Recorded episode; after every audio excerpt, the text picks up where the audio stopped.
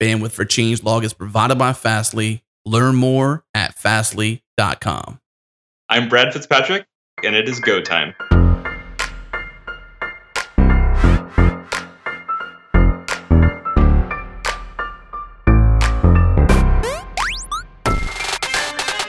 It's Go Time, a weekly podcast where we discuss interesting topics around the Go programming language, the community, and everything in between. If you currently write Go or aspire to, this is the show for you.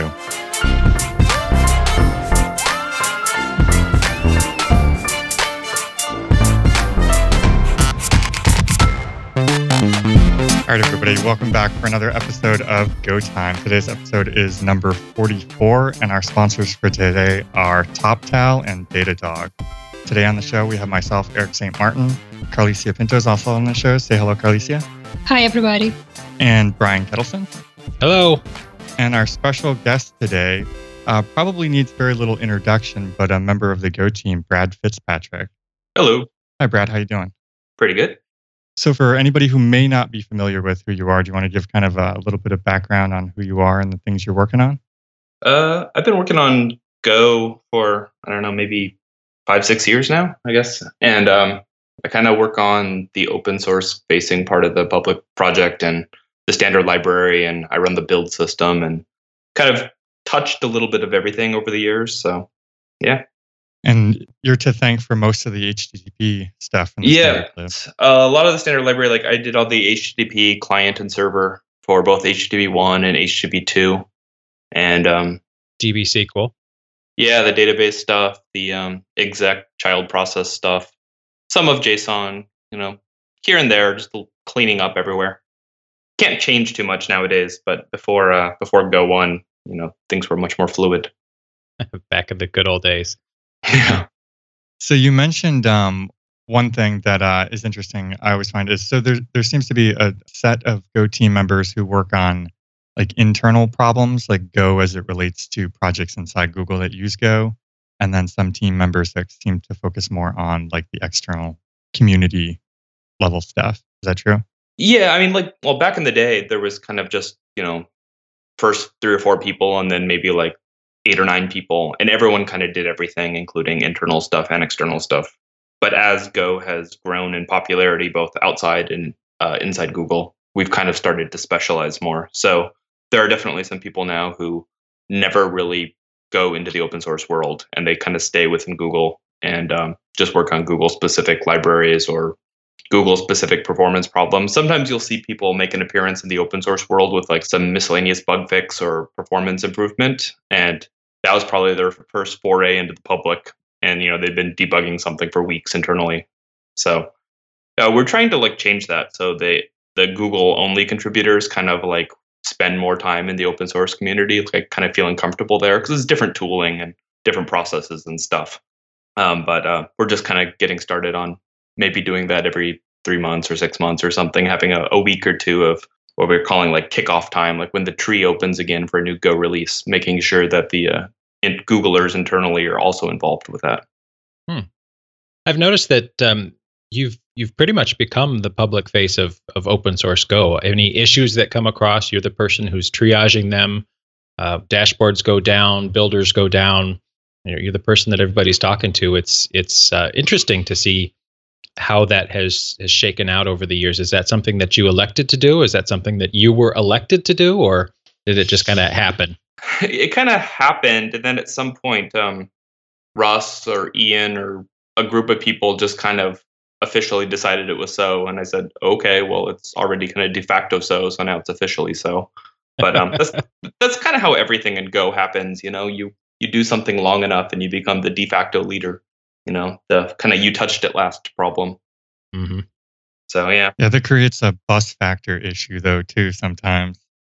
Yeah well that's i mean that's a current problem. I'm uh, i'm actually having my first child soon here and so i will be taking some maternity leave and that uh that the different type of bus factor i guess but i've been trying to ramp up some other people to help take over the builders and dashboards and stuff like that so.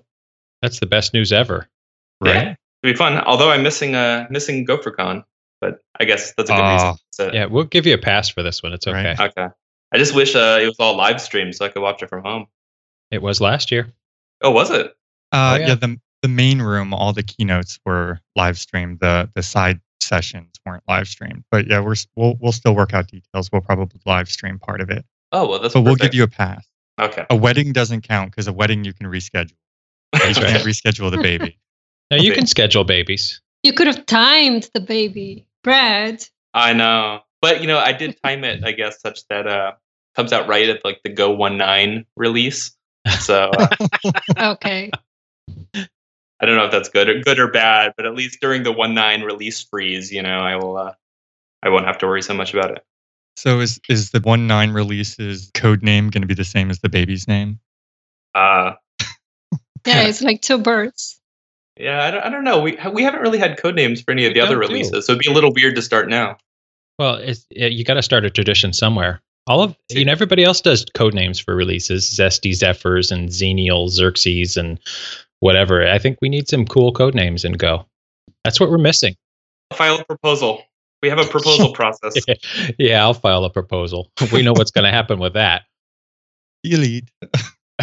Why, why actually, since Brad is um, does so much of the work of interacting with people, why don't we talk a little bit about what the process is like for people to contribute? There is a recent blog post by Steve Francia, but I think it's good to discuss it on the air. Uh, by the way, Brad, can you uh, approve my pull request? I just put it in last night. Please. Well, actually, we don't we don't officially take pull requests yet. That's one thing I need to be working on sometime here. I don't Um, know what it what what is the, the thing that I did called. Oh, I- the I made a CL change. for Gerrit. A Yeah. CL. Yeah. What does CL stand for? Uh, change list. Change it's list. actually Change this like uh, perforce terminology from back when Google used to use perforce, and I remember. we've I, Go is now it's on its like fourth uh, version control system, and I think perforce was the first one. It was like per, perforce and subversion, then mercurial, and now git. But throughout all these transitions, we keep updating our tools to feel like the original tools. So like all the terminology is still from like way back in the day. It's really kind of weird. All right, but let's not change subjects. Can you subjects? Can you please approve it, whatever it's named? The CL. CL. I should probably ping it because um, sometimes I lose things, and this is something I need to fix. I need to fix my dashboards, and so everyone could help out and see older things. Right now, unfortunately, a lot of times I only see things that are at the top of my inbox. So if you if you ping it, it'll come back to the top. But I love how Carlicia waits till you're on the air to put you on the spot. So you can't say no live on the radio. Pretty epic. And the CL is just to include go time on the on the website. oh, you know, I did see that this morning. Yeah, that's, Yeah. that's CL number 41 146. So go ahead and press the button. She's like, "Well, wait." I'm at the wrong. co- I'm Yeah. at the wrong computer. So We'll, we'll wait. You're awesome, Carlicia. But in any case, why don't we hear from Brad what the process is like? I mean, you were talking about submitting a proposal. Are there cases where a submitted proposal is not necessary? For example, I submitted CL, but I had asked Steve Francia, like, hey, can we add it? And he said, yeah, go ahead and submit a change. So I did it. But I didn't go on, on I didn't open an issue. Like if I hadn't talked to Steve, should I have opened an issue first? How would I or just may- submit a CL is fine if it's something super small like that. Yeah, I mean, if it's super small, just do it. And um, we even made our proposal process be pretty lightweight because we knew that even if we wrote a really uh, formal proposal process, people would ignore it or not read it anyway. So we kind of made the proposal process start out with you just file a bug and start talking. And if we deem that your proposal is like, you know, too complicated and it requires a little bit more formality, then we send you to the the proposal template and have you write like a formal proposal. But most of the time we just like immediately say yes or no and we don't make people go through like the whole write a document write a design document phase Okay. yeah your thing is probably not controversial i imagine someone or me will just click accept later Okay. Thank you. Well. so what if it's like I, I actually saw something, a piece of code that I want to add, but I don't I don't even have a use for it personally. I just think, well, we it'd just be complete if he was if he existed. Do I when I su- when I submit a, a proposal, do I need to have like it's a strong use case, or if I don't have a use case, can I submit it anyway and just say, hey, I think it, I think it sh- should be here?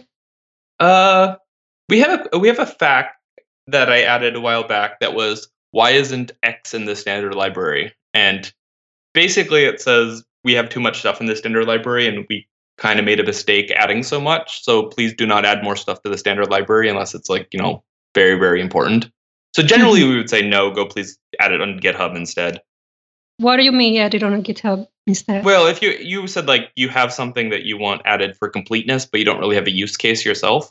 yeah. So if you're proposing adding that thing to the standard library, we would probably say no, especially if there's no reason for it and you just want to do it for fun. We don't we don't generally add to the standard library just because we can. But then you said add it somewhere else instead? Yeah, like put it somewhere that you can run go get. The Oh. problem with the standard library is we can't really fix things quickly and we can never change things and we can never remove things. So you're much more flexible if you just add it on GitHub. Like my personal pr- project. Yeah, or if um Gotcha. there's other places, you know, there's you can get a your own domain name and make like a, a fancy name for it. I have go4.org for like kind of miscellaneous Go utility functions that I need in lots of projects, but I don't necessarily want to add to the standard library. So I Hmm. let other people add stuff to go4.org. Oh, that's cool. I should use mine for that too. I registered Gopher AF a while ago. and I still haven't found a use for it. Ever since I registered that domain name, uh, go and then the number 4.org, I get so much spam from people saying, Hey, I have a similar domain name. Are you interested in purchasing this one? And they're all just terrible. Like they're all just like random letters and numbers and gibberish. And I'm like, well, it's true. I did order something that's pretty much gibberish, but no, it's my inside joke. I always hate that when people try to sell you them. And the other thing I find too is like if you search for a domain and like you're you're sitting on it, you're like, I wonder if I should buy that. And you go back, it always seems to become like a premium domain with a higher price. And you're like, Oh, yeah. seriously? You, you have to be prepared to buy right then, otherwise you're you're at risk of them jacking the price on you. yeah, I feel my like if you, if you search through the uh, register a search form, then they know. You know, you have to like search via, you know, like who is directly or something, so they don't know that you're searching for it. Shopping th- for domains through who is first. Yes. Uh, search for it on, on the terminal. I always go to the registrar with my credit card. So um, you had mentioned the the one nine release too. Um, what are some of the things that you're working on specifically for one nine? Anything you can talk about yet? I'm actually seeing how little code I can touch in the in the tree for one nine. A lot of stuff I'm doing this cycle is really about um getting the community more involved in bug triage and uh, code review triage. Because as um as Go grows, both internally and externally, the number of bug reports we get and the number of changes that people send in um, just keeps growing, and it doesn't really scale when there's only a couple of us doing reviews because we spend all of our time, you know, triaging bugs and doing code reviews. So I'm trying to make it easier for the uh, the community to get involved, so they don't feel like either don't feel intimidated or they know the process, or we have better dashboards telling them what needs attention. We made this uh, wiki page called gardening, which is just all the kind of gardening tasks that people can do if you have five minutes or ten minutes to kill and you want to help go out. We try kind of like say, here's a list of you know either GitHub queries for issues that you know might need attention, or here's some like the recent code reviews. Here's this like sorts of tasks you can do that might only take a few minutes, but it would move something along. So Where is this list? uh, there's a list at uh, golang.org slash wiki slash gardening. Huh. And so various open source projects use this phrase gardening as kind of like kind of a, a background kind of cleanup task you can do because, you know, like gardening and picking weeds never ends. Right. And um, there's a whole bunch of tasks listed there, you know, like maybe we had the label waiting for info on a bug and um, reviewing the bugs on GitHub labeled for labeled waiting for info and seeing like, should this be closed? Did this, you know, timeout or did the did the OP get back to us with something and say like, oh, here's the information requested and kind of just moving bugs along and pinging them when necessary or if someone sends in a uh, a code review that has kind of like the wrong commit message format, you know, telling them how to format their commit message, telling them that forgot tests, you know, finding typos. Just like there's lots of easy things you could do that is unrelated to whether the patch is actually correct or whatever. So Here's an interesting thought. Usually for the release cycles, um, Dave Cheney puts together like like a presentation and multiple meetup groups kind of present that. yeah, the global release parties. Yeah, so I wonder if like some sort of shared um, presentation like that could be put together and it could be used as content for meetups. A lot of meetups are, are always looking for content, so each person could present and maybe turn it into like, hey, we we don't have anything to talk about this month. Let's have like a gardening party, you know, where everybody kind of Oh, that'd be fun. triages some stuff and they do it once every other month or something like that, and it becomes a collaborative effort, and people can uh, kind of mentor each other, people who have never done it before. Well, that's an interesting thought. Maybe I should try try that out at the Seattle meetup sometime here. That reminds me too that uh, some a lot of the, a lot of languages have bug mash. Bug mash, yeah. Yeah, right. So, but we ha- we don't have that yet. We, Brad, what do you think of uh, organizing something like that? I don't know what this is. So this is like uh, you take a couple days. Correct me if I'm wrong, Brian. You take a couple days and you say during this couple days, we well, first of all, the maintainers have to come up with a list of uh, issues to be taken care of, and we say like we just do a global effort and say during these couple days we're going to come together and just like smash bugs. Oh, I see. Like a bug burn down or a fix it week or something like that. Exactly. Each Okay. each language, each community has a different name. And the the emphasis though is to uh, create engagement in people who previously may not have had some. So uh, rather than spending the five minutes to fix the tiny bug yourself, you spend 20 minutes making it really easy for someone to get in and, and do it who hasn't committed patches before. Exactly. This is something that's actually been on my to-do list for the last um, I don't know, I guess 3 months now. One of the things I was supposed to do last quarter was do a blog post saying like, you know, how to contribute to Go and how to get involved with this sorts of stuff. But I keep putting it off because I want more dashboards, you know, to like for people to use to make it even easier. But at some point, I just need to say enough is enough, and we, what we have is good enough for people to get involved.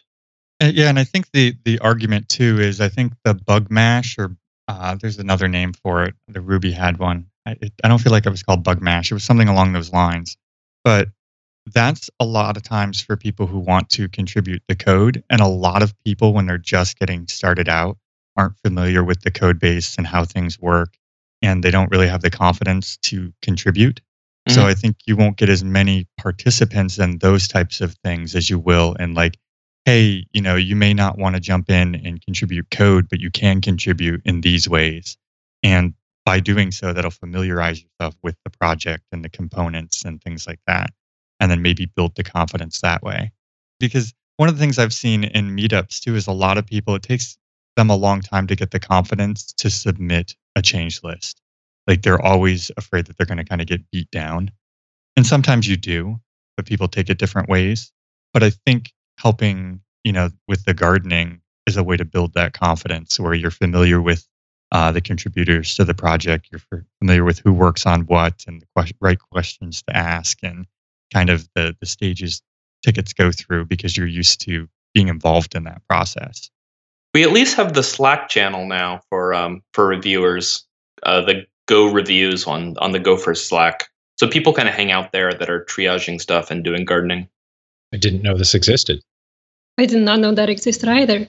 But I think any community effort to bring people together and, and have a little bit of support to get over the hump of uh, getting set up and have the motive, having the motivation to get set up because they know there's going to be a list of is- issues that are easy enough for them to do the first time around is huge. For example, I had never contributed to Go at all, but yesterday I took a, a little bit of time to get set up and it was like oh i have to you know i want to do i want to add one line of text but i have to get through this whole setup which by the way was very simple it just took a little bit of time but it was very simple I personally I hate our contributing process and that document. It's so long and it scares so many people. And there's not really many steps, but there's so many words around it that people see it and they just run away screaming and say, "Why don't you use GitHub?" And uh, the the answer is we, we probably should. I mean, like when we transitioned to GitHub, it was kind of a really quick forced migration because uh,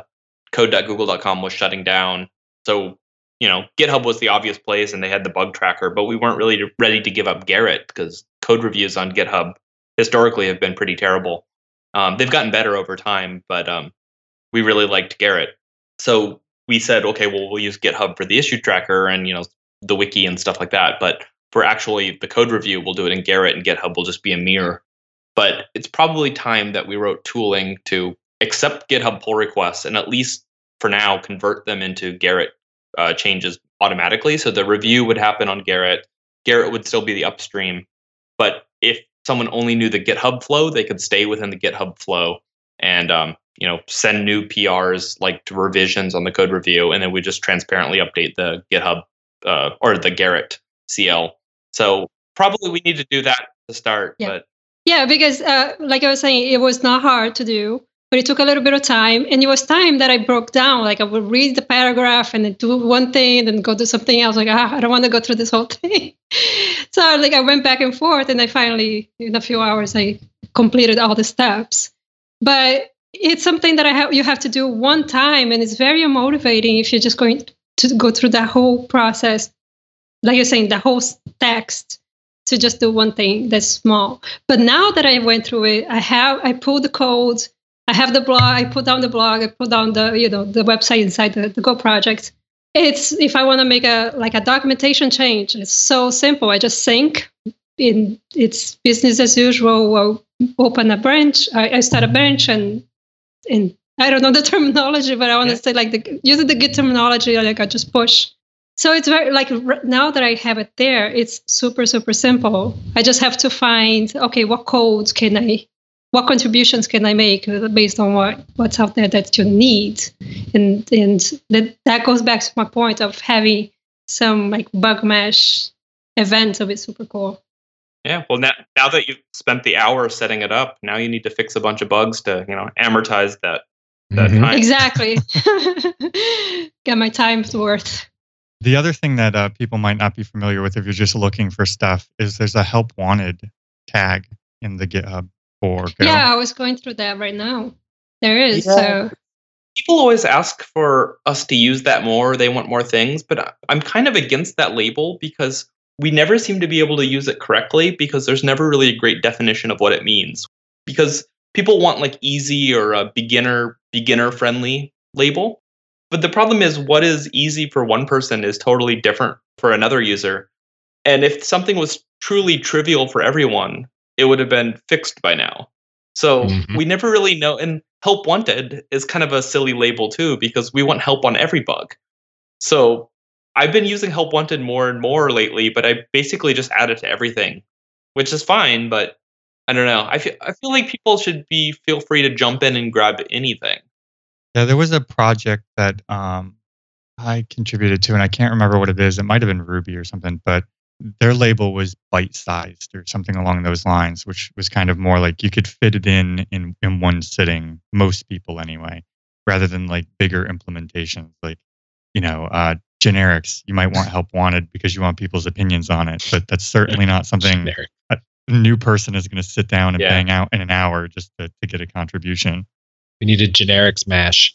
I want to say something about the beginner la- label. Uh, I had an experience when I was first starting to learn Go. I went to a project, uh, one of these the big open source projects, and there were they had a label for like for beginners or easy or something. And I was going through the issues. I'm like, holy smokes, this is hard. this is if this is beginner, you know, like wow, what is uh, intermediate? It's like rocket science kind of stuff. So it really scared me away. But I'm sort of like, I've been working with programming for a while. So, like, I gave it a chance after I learned, okay, I can understand this stuff now. But like Brad was saying, if you label something that sounds like a beginner level for you, but could be very complex for somebody else coming in, it can really get people freaked out. so, gotta be careful with those labels. But I like the idea of, of labeling like based on bite size or time chunks. That's good. Yeah. Well, a lot of times you don't know until you get in there how how gnarly it's going to be. True. That's another thing. So I think we are a little over time for our first sponsor break. So let's go ahead and take that. Our first sponsor for today is TopTal. Hey everyone, Adam Stacoviak here, editor in chief of Changelog. Our friends at TopTal have been sponsoring our podcast for years, and now they're sponsoring GoTime as well. We think they're one of the best ways to hire developers and designers, as well as one of the best ways to freelance as a software developer or designer. Head to toptal.com slash go to learn more. Tell them you heard about them on Go Time. If you'd like a more personal introduction, email me, adam at changelog.com. And now back to the show.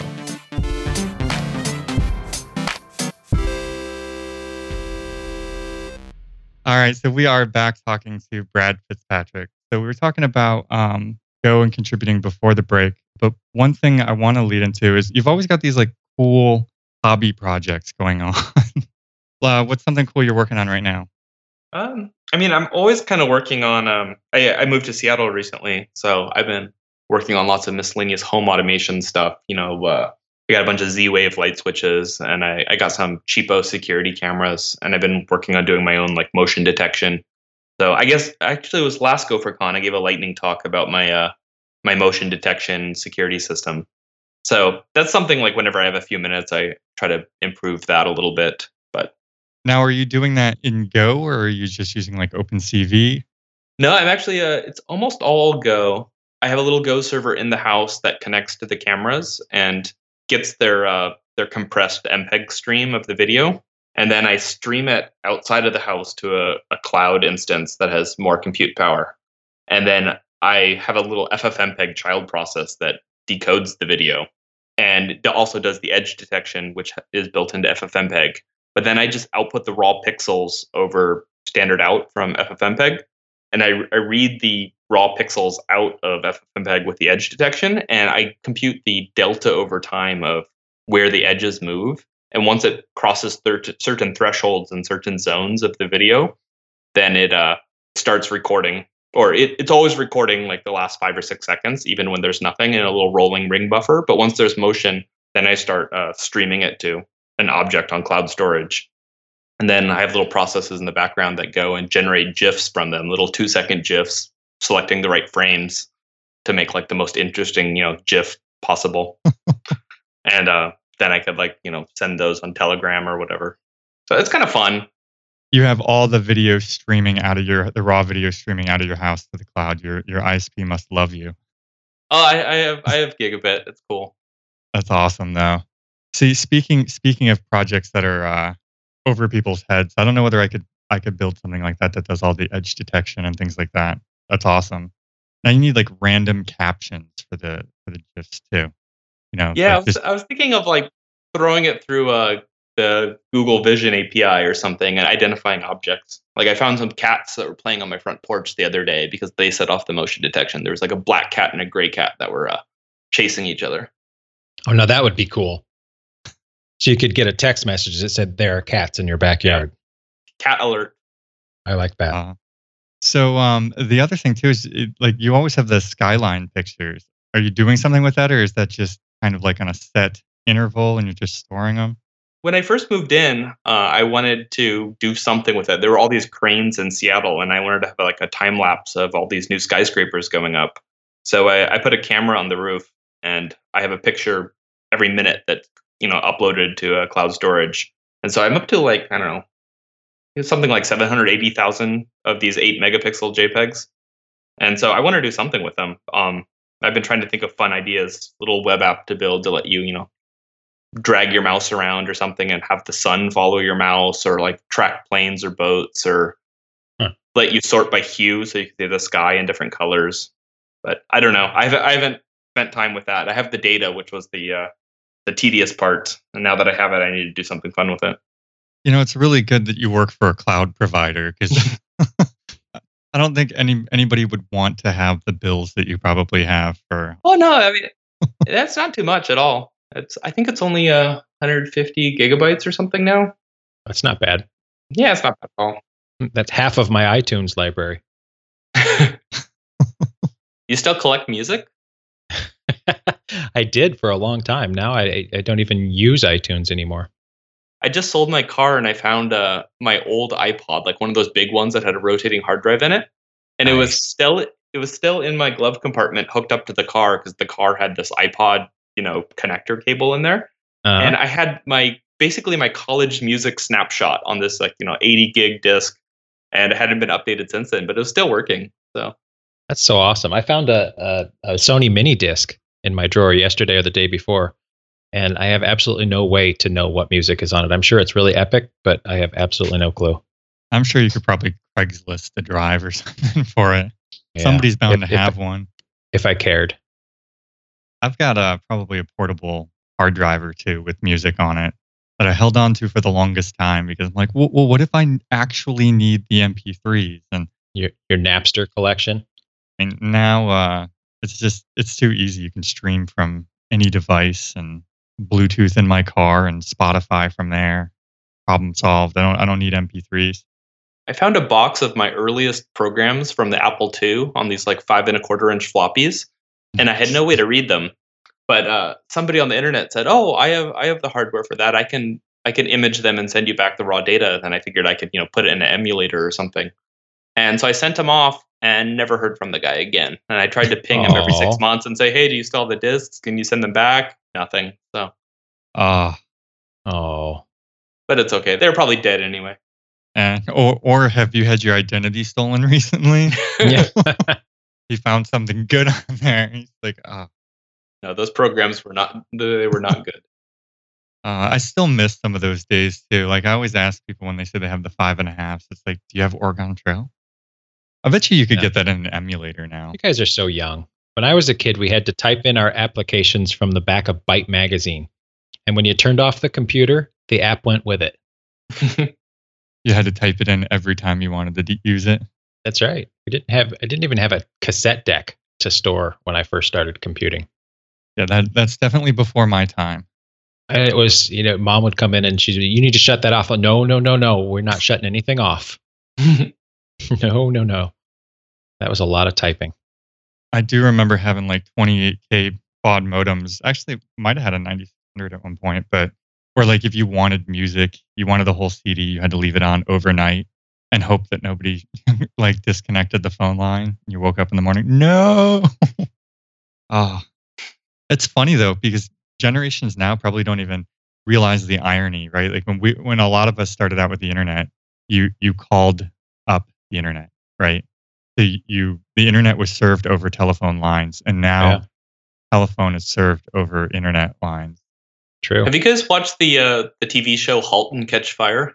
No. Uh, only a couple of episodes. Yeah. Okay, it's uh, it's you know follows the kind of late '70s and '80s uh, computer industry, and one of the uh, I think season two is about um, a dial-up ISP, kind of like a BBS system company that they're building, and the whole thing is super nostalgic. It's it's a pretty good show. That is a good show. I also didn't watch all the episodes, but I need to go back to it. Thanks for the reminder. Yeah, what was the the HBO one that was about startup life?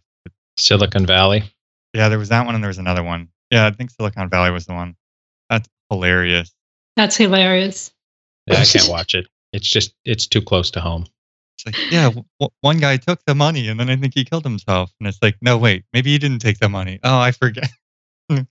it's just stressing They out. they did. I think they did it really well. They did a good job consulting with whoever they consulted with. Probably Brad. It was Brad behind the scenes. Yep. Probably.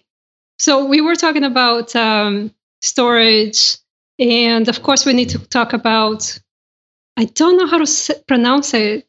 Camlistore? Camley Store, yeah, Camley the, uh, the- Store. the temporary name that was not temporary. I always thought I was going to rename it one day. I watched a little bit of your video, and I understand that it's a an acronym. Yeah, so this was this was the project that got me into Go. Actually, I was I was working on Android at the time at Google in Mountain View, and the the bus ride between San Francisco and uh, Mountain View on a good day it takes you know 45 minutes. On a bad day, it takes like two hours. And so I had I had sometimes four hours to kill on this bus, and I could either hate my life or I could write code. And but I needed something to write, and so I, I had this idea of I wanted to build this kind of I don't know, this storage system to end all storage systems to back up all my stuff and archive all my all my content from all these, you know, social networking sites. You know, I've tweets places and photos places and blog posts other places. I wanted to have like a you know, all my stuff, all my backups and files and content and all my websites hosted out of this thing. So I kind of I knew the data model I wanted. I knew like kind of the protocols I wanted. I had kept a bunch of notes. So then I had to actually just build the thing and I had to choose what language I wanted to use. And at Google, kind of the options are C, Python, or Java. And I had written enough in all these languages to know I definitely did not want to write in any of these languages. Um, C is basically only usable if you have a giant standard library like Google and you have a good build system like Google. But otherwise, the tooling for C is uh, kind of painful. And I'd written enough like Python and Perl to know that it's not really great to write servers in because you have to either do lots of callbacks and all this sort of stuff, or you have really terrible performance. And I was writing Java for Android at the time, and I just I had enough Java in me that I was just kind of done with it. So this was about the time that Go was coming out, and so I, I decided I would prototype my idea in Go first. And so I got into that, writing it on the bus, which was great because it, you know, I didn't need the internet, had good kind of good tooling or good enough tooling at the time. This was before the Go command, so you had to use make files, but it still compiled so quickly that it wasn't too bad. And I kept finding problems of, you know, things that were missing in the standard library and things that the HTTP package didn't get right. And so I just started sending changes off to uh, to the Go team, which I guess at the time was, you know, Russ and Ian and Rob and Robert. And Russ kept approving my HTTP stuff, and I kept sending more. And mm-hmm. eventually, mm-hmm. I just uh, switched to the Go team full time. I got an email from Rob one day, and he was like, "Hey, do you want to do this full time?" I'd already done Android a few years at that point, and it was pretty obvious that Android was here to stay. It wasn't a crazy idea anymore, so it was time for a new crazy idea. Mm-hmm. But now it looks like Go might be here to stay too. Now it's time for you to move on. yeah, I don't know. I don't. I don't know what I would do.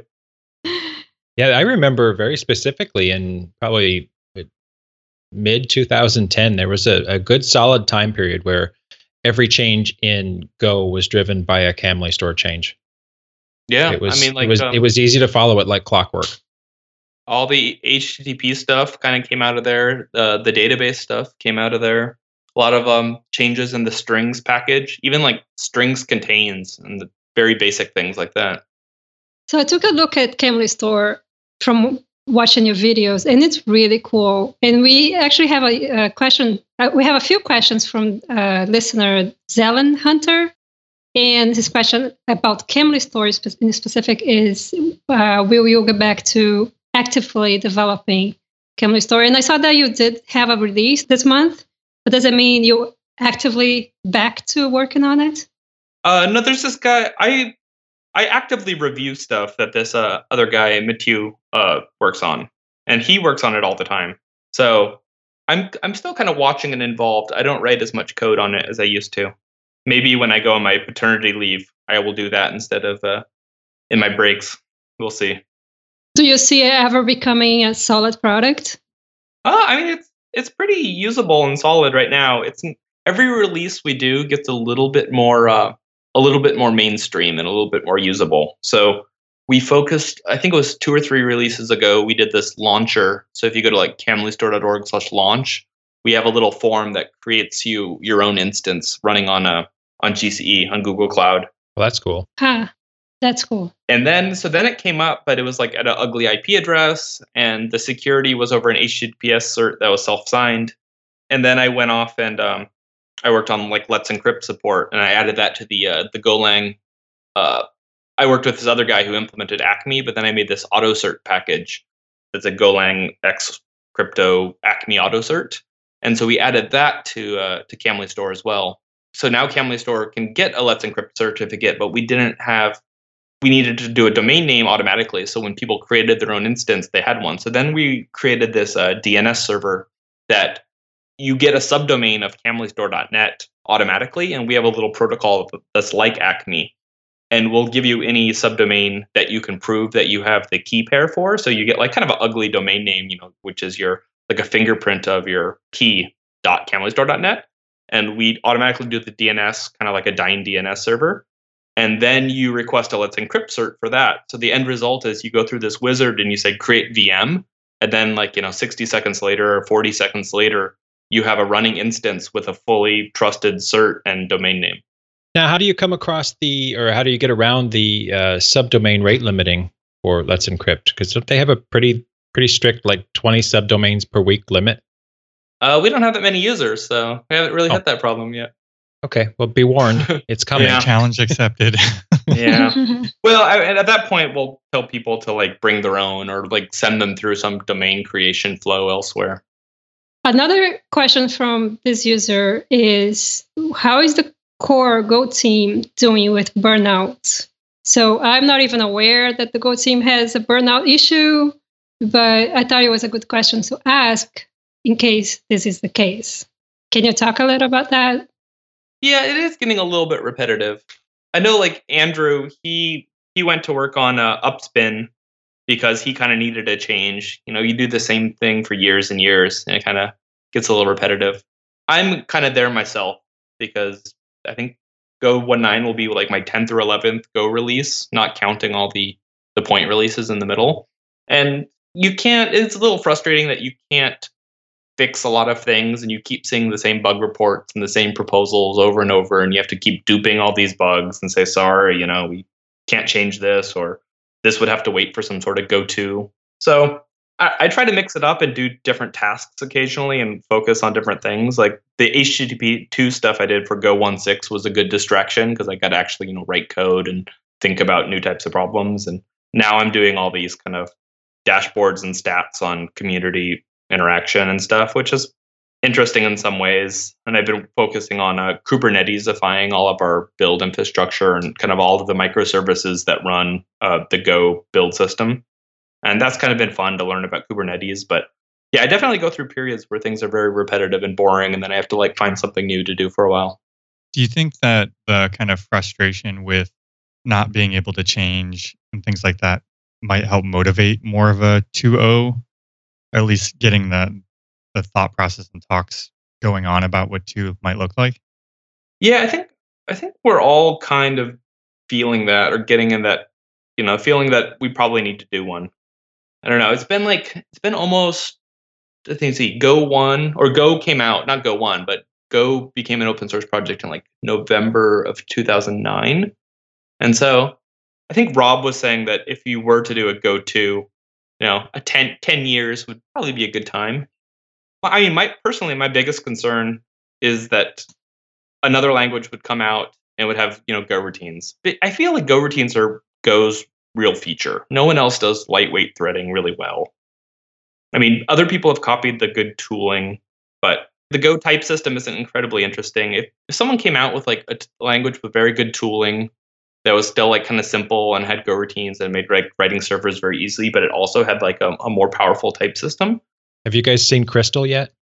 Which one is that? Yeah, Crystal's the uh, Ruby alike that's written in in C or C++, and it's fast as hell, compiles down to native. It has their cons. In fact, they've stolen all of Go routines and channels, the whole works, and it's it is actually really fast. Standard library still needs some work. It's not 1.0 yet, but I was playing with it a weekend or two weekends ago, and it does feel like Ruby, and it is fast as grease lightning. So Hmm. it'll be interesting to see. I always like tinkering with new languages. Oh, who's it? Who's behind it? I don't remember a small group in Europe, maybe Yeah, it's crystal-lang.org. crystallang.org. Yeah, it's a hyphen between the crystal and lang though. It's sponsored by I can't remember. Manas, M A N A S. Manas.tech is the company behind it. No, that's promising that there's, you know, more than one person. It's always fun just to even poke at other languages. Um, what what are some of the other ones that we've poked at over the years, Brian? Pony. Yeah, Nim. Pony's Pony is not for me. Nim's fun. Yeah. Um, what are the others? Um, I played with Elixir. It's Elixir's not different enough for me. You I mean, you're right there. Like Go routines are are really awesome. Like I remember the first time like I discovered like you can just kind of use them at will. You know, like and when you recommend that to people, they're like, Well, how many of these can I have? As many as you need. Wait, there's not like some kind of cap? No. Just keep, How many do you want? using Go routines. I was I was following both uh, Rust and Swift. Both of them were flirting with the idea of adding lightweight tasks or Go routines or fibers or whatever you want to call them. And both projects kind of gave up on it and said, "Well, um, it's a little difficult, and I think p threads are good enough, and maybe we'll think about this later." And so ev- everyone kind of keeps thinking about it and not doing it. So some somebody else will do it, I'm sure. Oh yeah, I think it's a guarantee somebody will do it. It just becomes a question of of who is it a new language or does it get adopted into a new version of a current language? Um, but I think it's hard not to at least consider it with kind of the accelerated growth that Go's seen over just a couple of years. Uh, I think that other languages or people, prospective new languages, at least have to question like why are people so drawn to that language and start to adopt some of those things. Well, going back to Crystal for a minute, you know, Crystal has the recipe for some good success because people enjoy uh, the Ruby syntax a lot. Some people do. And adding things like Go routines and channels to that seems like it could be a good recipe. But when you play with it, it, it, it just doesn't all click like Go does. You know, Go fluid. Yeah. Yeah. Go, Go. I've heard many times, you know, one of the core competencies of Go is that it's it's written to be read and most languages just aren't. Go is optimized for people to read that code, and it has such a huge impact on your productivity. It's it's hard to describe uh, how hard it would be to replicate that somewhere else. I think from the other side too, people don't want to try the language because like they, they want something they feel is complex. You know, it kind of tickles that part of their brain that you know, ah, oh, you know, I, I need to learn something super cool and complex rather than kind of like uh, what they feel is like an easier language. So it's hard to break that barrier to be like, no, it doesn't matter your skill level. You're still going to love it. I promise. Hmm. Did you guys see um, YouTube did is working on that uh, Python runtime written in Go? The I think Grumpy. Oh yeah, yeah, mm-hmm. yeah. That'll be interesting to uh, to see how far they get. It'll be also interesting to see if other people, other languages, use Go as their runtime. Yeah, last week we actually just discussed a project we saw um, where somebody was implementing um, the Ruby runtime in Go. I don't know how far along it was, but we we did see it. Weren't there two of them? Two different Ruby runtimes in Go? One of them was like a, a Ruby-like language implemented oh. um, in Go. The other one was yeah, supposed to meet the, the actual Ruby spec. Now talking about uh, we're talking about languages now, but I'm dying to ask, and other people are asking as well. Is there any prospect, and how good of a prospect is there if the answer is yes for Go to have generics? I'm, I'm asking this because obviously a lot of people want to know. Uh, people ask all the time. And uh, my understanding is that there has never been a no to this question. So I, I think the door has always been open to that possibility. Uh, yeah, I think I think everybody basically wants it. There's there's not very much anti-generic sentiment on the team. I think we would all like it if we could put algorithms in the standard library and you know more containers and data structures in the standard library or somewhere in some shared library, even if it's not built in the standard library. But it's just there hasn't been a great proposal. I mean, Ian Ian Lance Taylor has written I think five or six proposals at this point, and every time he generally rejects his own proposals, he's even implemented a few of them. So he's probably the one that will figure it out. I don't know if it'll be his seventh or eighth proposal he writes, but um, I think I think he's he's getting closer. He seems to like each one of his proposals a little bit more. And this is Ian who? Uh, Ian Lance Taylor, ENT on at Golang or whatever. Okay. I think he's Ian Lance Taylor on GitHub. Okay he's mostly responsible for the GCC port of Go. Yeah. Yeah, and he wrote like the gold linker. So he he knows everything about I don't know signals and linkers and all this kind of hairy stuff that um, I don't know. The magic stuff that I want to ignore. Yeah. Whenever I have some really bizarre Unix question, you know, like here's a process control group with a TTY session leader and something gets a signal and something dies and blah blah blah. He's like, well, of course, you know, in Unix, this page of the specification and does that, except from that version of Unix, blah blah blah blah blah. But he he knows how Unix works and how low level things work. So, and he also thinks a lot about languages. So, I think the summary is, I imagine if there's a go-to, it would have generics, and like I don't think we would do a go to without generics. It just wouldn't be interesting enough. I mean, it would be too big of a change to do a go to and break things without uh, it being worth it. And I imagine there probably will be a go to at some point. Um, I just don't know about timing. Yeah, and I don't think you want to tell everybody generics and go three when they see how long it takes to get to go two. They'll, they'll know like it's never going to happen. I also think if there's a, a go to, we can't pull a, a Python 3 or a Perl 6 and kind of uh, nuke the world and expect things to be okay. Oh, uh, yeah. I think any, I mean, I haven't really thought about the details, but I think if in Go 2, any time you import something, you're allowed to import down. Like you're allowed to import and use a Go 1 package. But, you know, Go 1 packages can't import Go 2 packages because, you know, semantics would be different. But I, I think somehow we have to make the uh, ecosystems coexist to some degree. That's interesting.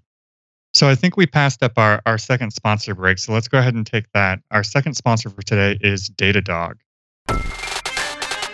Hey Gophers, your applications sit on layers of dynamic infrastructure and supporting services, and our friends at Datadog bring you visibility into every part of your infrastructure, plus APM that integrates deeply with Go libraries for monitoring your application's performance, with support for Gin, Gorilla Mux, and gRPC, and more on the way. You can get fine grained performance metrics from your Golang apps with minimal instrumentation. Datadog integrates seamlessly with all of your apps and systems from Slack to Amazon Web Services, so you can get visibility in minutes. Head to gotime.fm slash Datadog to get started, get a free t-shirt, with full observability, distributed tracing, and customizable visualizations, Datadog is loved and trusted by thousands of enterprises, including Salesforce, PagerDuty, and Zendesk. If you haven't tried them yet at your company or on your side project, go to gotime.fm slash datadog to get started, get a free t-shirt, check them out. Our deepest thanks to them for being a sponsor of the show.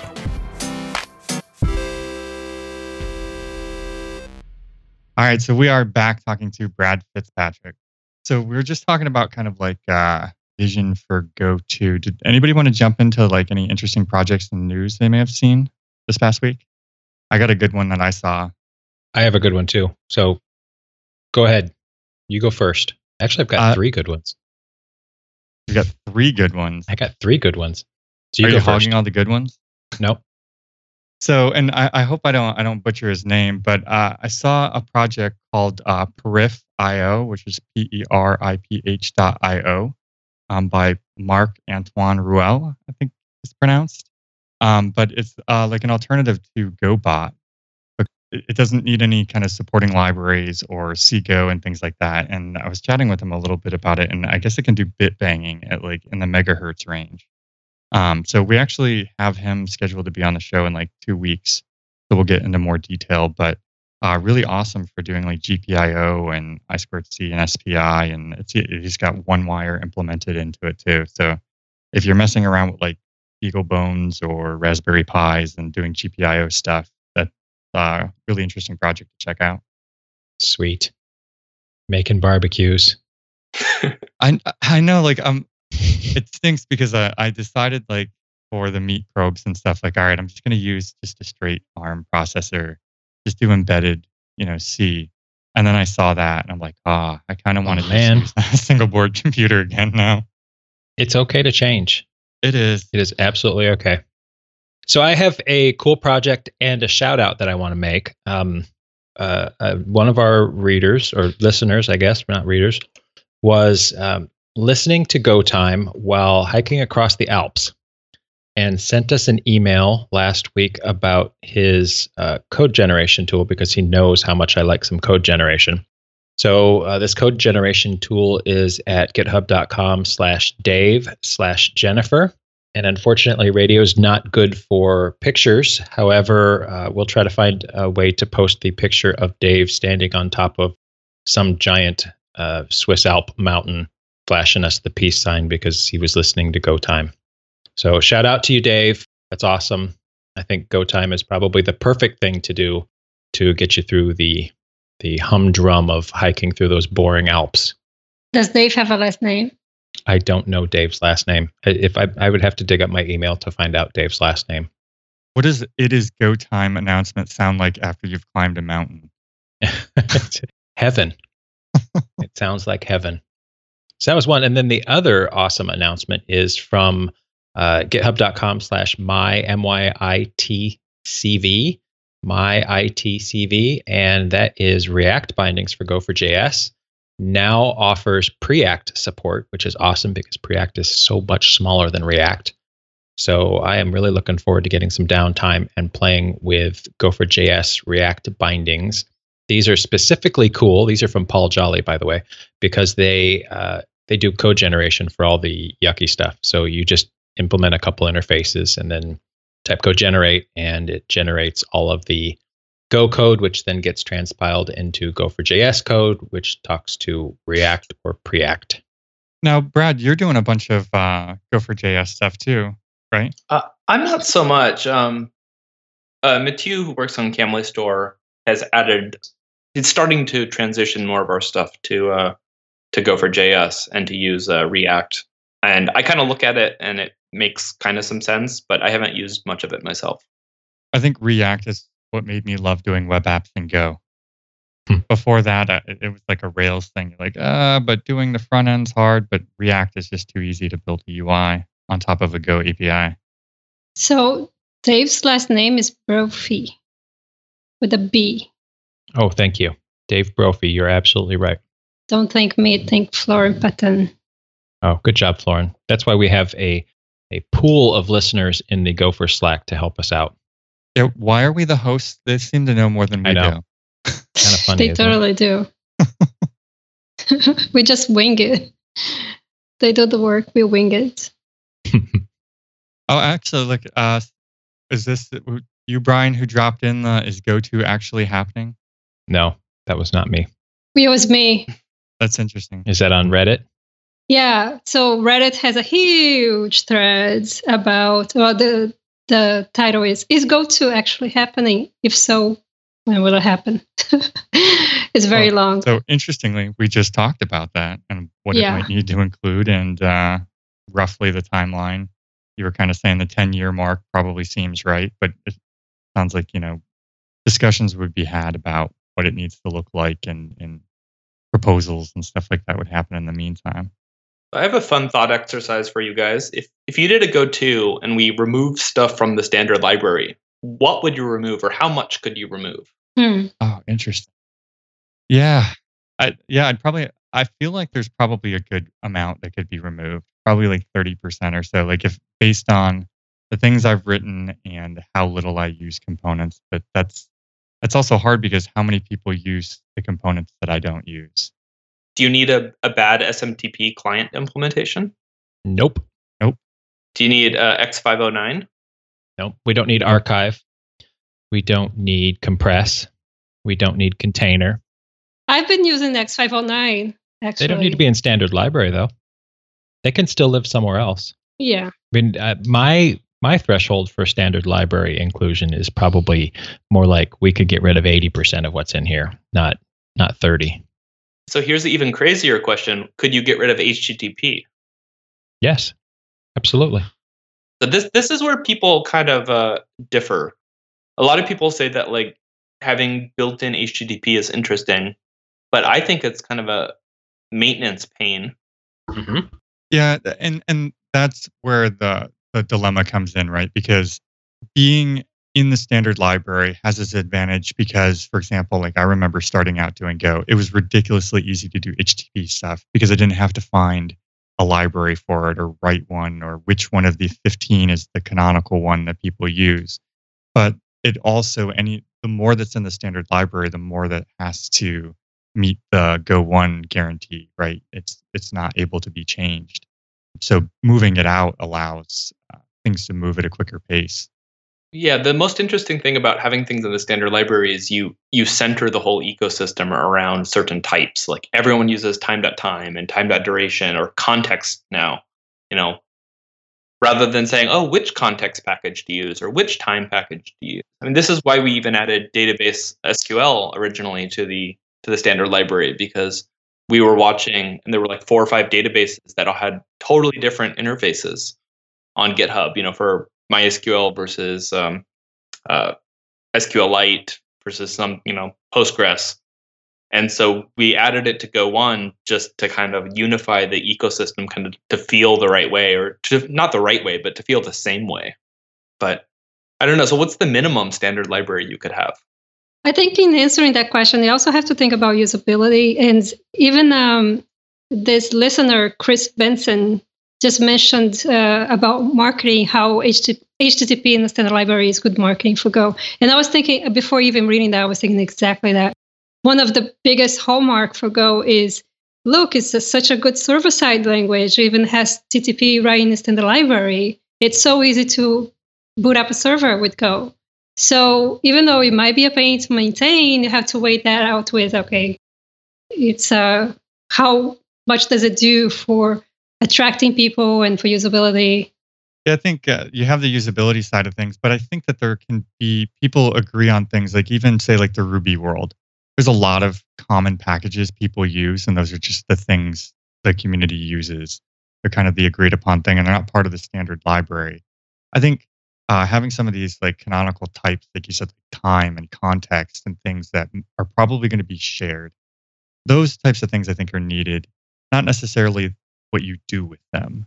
Like say, for instance, HTTP, anything that abstracts the network stack, syscalls on the operating system, and and Matt uh, Layher in uh, the GoTime FM channel mentioned all of these too. Like those things, I think are are needed, especially for adoption, because a lot of people, and, and you brought up the point too, Brad, is like a lot of people aren't familiar with uh, the the Linux internals and how some of these things signals are handled and syscalls and capabilities and things like that. So abstracting those away definitely helps adoption. Well, one of the things we have to keep in mind is when uh, way way back in my earliest Java days, you had to pick the uh, Java framework that you were going to use. You know, basically, you had to pick your standard library. Was it Apache Commons? Was it Java X? And if if we take too much out of Go's standard library, we're going to fragment the community by forcing groups of those other packages that work well together. And that might be strange. I think there's a lot of interesting tools coming out now, though, to find packages and tooling, right? So, um, a good example, and we talk about it all the time, is uh, uh, it's escaping me. The plugin we use in, in Chrome, SourceGraph. SourceGraph. Yeah. So like that's a really interesting thing too, like to to find packages and see how they're used and see how many other people are using them. So is the problem really that they have to be in the standard library or is it that we just need better ways of finding these things? I think the difficulty comes in maintenance though too, right? If it's in the standard library, this is kind of playing devil's advocate back the other way. If it's in the standard library, we can guarantee maintenance. Like, like I remember several MySQL drivers that I used in the early days that just got abandoned, and you're like, okay, so uh, which one's popular now, and let's migrate. Um, I think maybe finding the issue of finding might not be the biggest issue. You might be able to find things, but then you have to decide which one to use and how do you, what criteria do you even use to judge? And um, I don't know, just going back to the HTTP case, I'm picking on it. But I can't count how many times people ask. I've I've seen people asking what framework should I use, and people just the veterans would say just use the standard library. It's there. It's simple. Even though you have to do a little bit more work to get values or, or params, just use what's in the standard library, and people will go, yeah, okay. So here's a question, Brad. I'm sorry. Even though there are so many frameworks for HTTP, okay, I'm done with that. so so, what is the Go team stance on the promotion of other uh, libraries outside of the standard library? Like, for instance, like as a thought experiment, if these things did not exist, people would probably look to the Go team to point them towards the things they should be using. So, what's what's the Go team stance on things like that? If there was another HTTP library uh, that was somehow better, would the Go team direct people towards that? or do you try to stay out of other people's projects promotion of them yeah i mean we we don't have a policy for or against it um, mostly we stay out of it because we don't really have the time to do kind of unsolicited code reviews around the community. I know there like we used to promote and we still promote um, the miekg dns library. Whenever someone has some kind of esoteric dns needs we say here is your esoteric dns package that does everything. So uh, yeah, we, we definitely refer people when there's an answer. Um, yeah, so I think as long as there's guidance from you know the the veterans towards things that they should be used. Yeah, I mean I don't know how much I kind of want to go through one night and just look through it and and check off ones I don't think would be useful. It'd be cool to do like a survey to the community and see kind of what everybody agrees on. I don't know if you need a, a survey. You have you have the whole corpus of GitHub code, right? You can look at imports and see. Like we have the data in godoc.org. I just don't think we're using it well enough. Oh, that's true too. Yeah. I think we should just put all the packages on an island and let them fight to see who gets to stay. Break a broomstick. If you don't have the skills, yeah, you don't have the skills, you're not staying. It would be interesting to see how much of different packages are just not used at all or used very, very little. But that's I, that's hard to judge too. Like, when you think about trying to do the machine learning on that? Like, how do you train it? Maybe some things like HTTP are just inherently used more based on the type of software we write. I was horrified recently to find that a lot of people are using this uh, package I wrote for. I wrote a Memcache client, and it was one of the first things I wrote in Go. It was kind of a exercise in, in writing a package, and I don't think I even ever used it myself. But you know, I I wrote a bunch of tests, and I started a, a real Memcache server as a child process and the tests, and but it doesn't perform well. It, it doesn't pipeline requests on the connection. So if you have lots of activity going on, you'll get all these new TCP connections to your Memcache servers and stuff. And this bit some uh, Google Cloud customer recently that, and then some other Google engineers started debugging this library and filing bugs against me that this code that I basically never used was inefficient. And I was like, well, crap, now we have to go maintain this thing. So delete it. Yeah, well, but then, you know, our package management tools are kind of non existent or suck. And so then I would break lots of people and then it'd cause even more problems. So left pad. so so playing along the lines of the thought experiment, rather than the standard library, what part of the language itself, the syntax, would you do away with if you could start over and Go 2? I recently proposed that we uh, we drop complex numbers. Interesting. I mean, they're they're in there because uh, I guess Ken really liked them, but if you survey all the code that exists anywhere inside Google on GitHub, etc., like nobody uses them.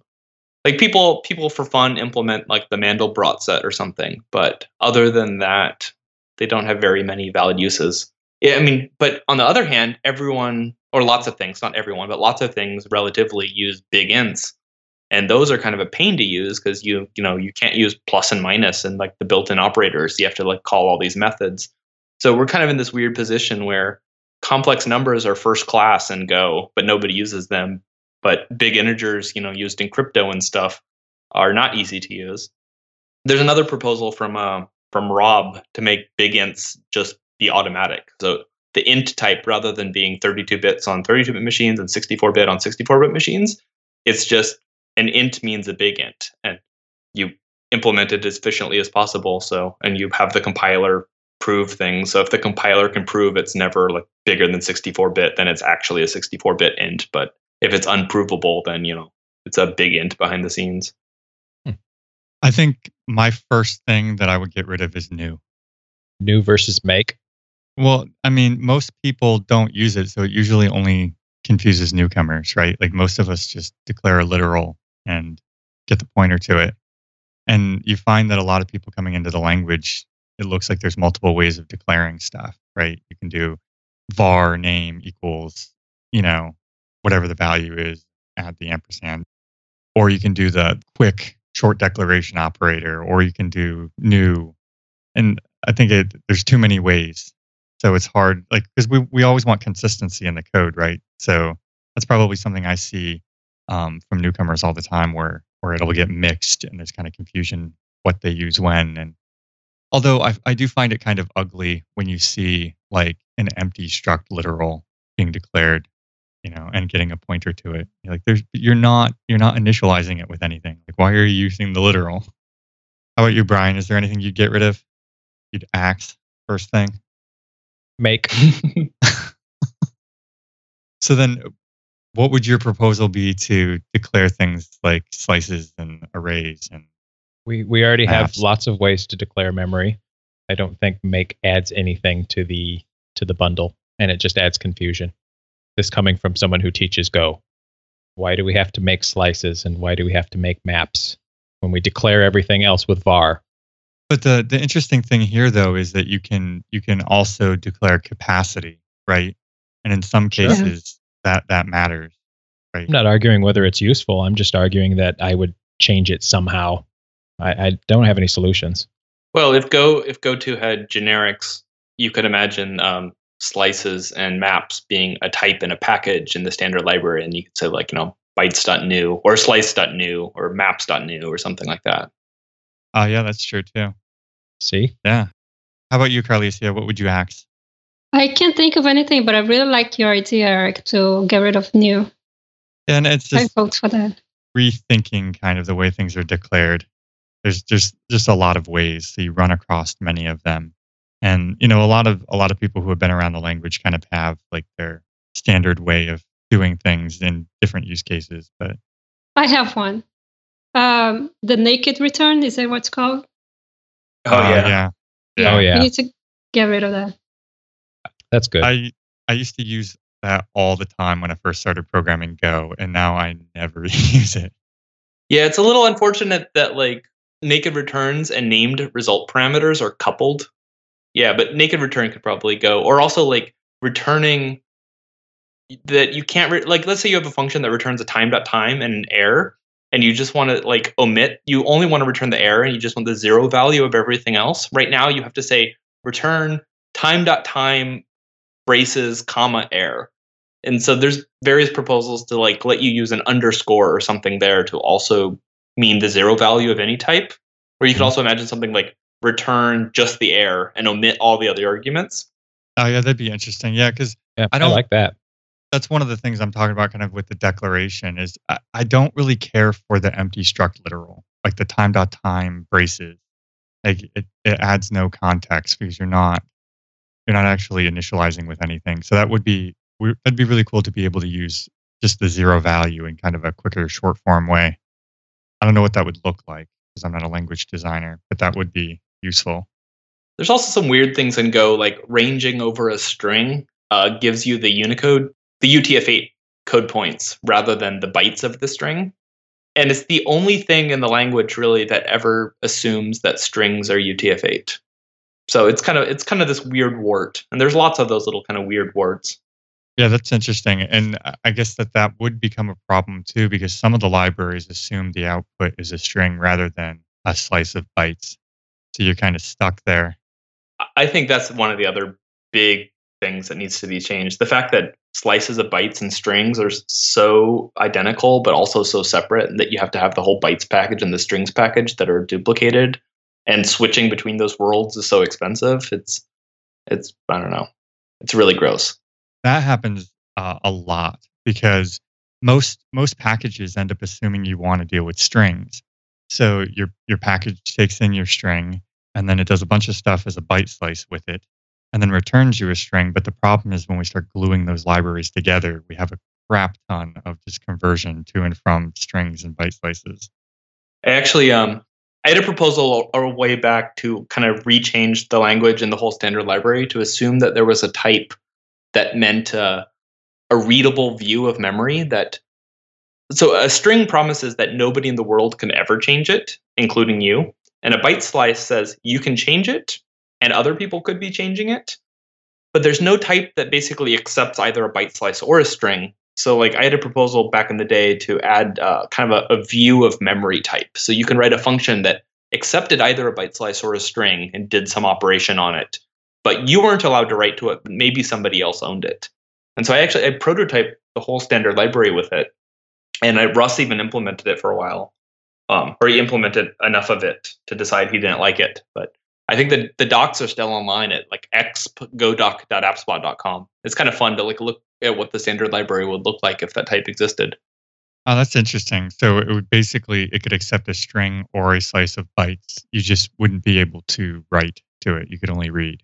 Yeah, I had this uh this mem package, and there was like a, a mem.rw type and a mem.ro type, and so the read-only memory type or the the writable memory type. I'd be interested to actually see that proposal. Uh, I just I just pasted a, a link in the uh, the Slack channel to the uh, the docs for it. All right. Everybody want to do Free Software Friday? I'm going to take silence as a yes. Yep, let's do it. Oh, sorry, I was I was muted because of all of the various saws in my house right now. All your construction. Yeah. So uh, every week we kind of like to give a shout out to projects or maintainers um, of open source software to show the love. So this week, Carlisia, you want to kick it off? Yeah. So this week I want to give a shout out to the changelog website. It's a really it's a it's a piece of art, and I especially wanted to give a shout out to Jared because he is the main lead on that project, and I especially love the search feature. It makes me so happy. If you are a listener and you are interested in any subject related to Go, you can go to the to the changelog website, to the GoTime website, and do a search for that.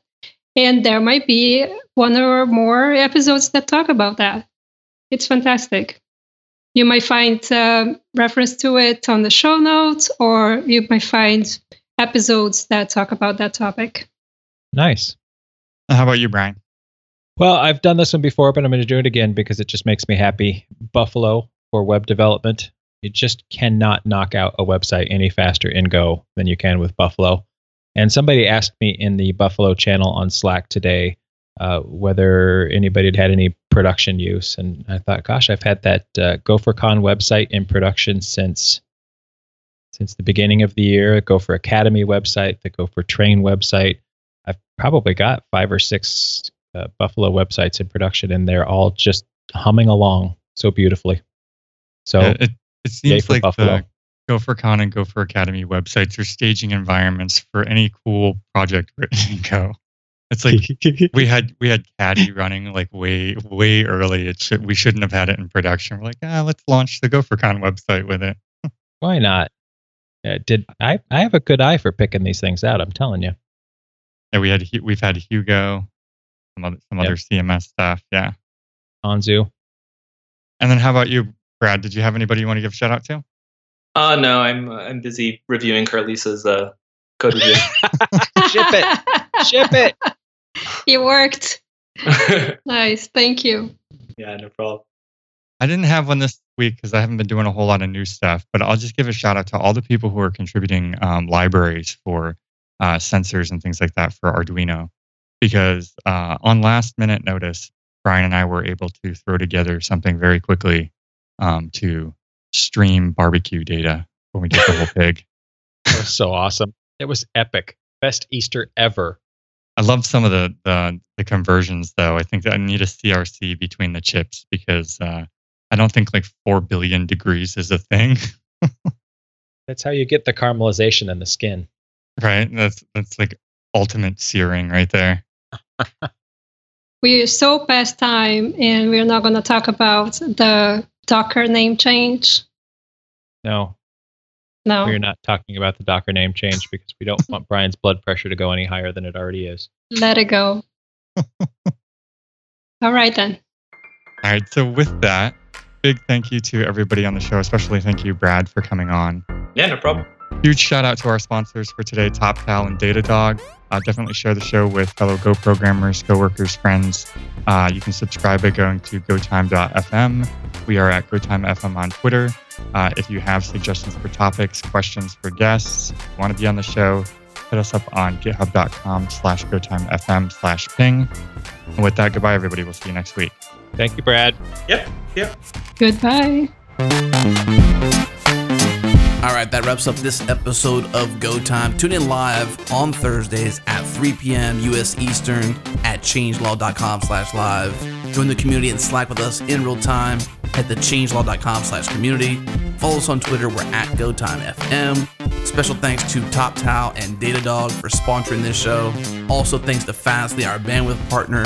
Hit the fastly.com to learn more. This episode was edited by Jonathan Youngblood, and the theme music for Go Time is produced by Breakmaster Cylinder. We'll see you again next week.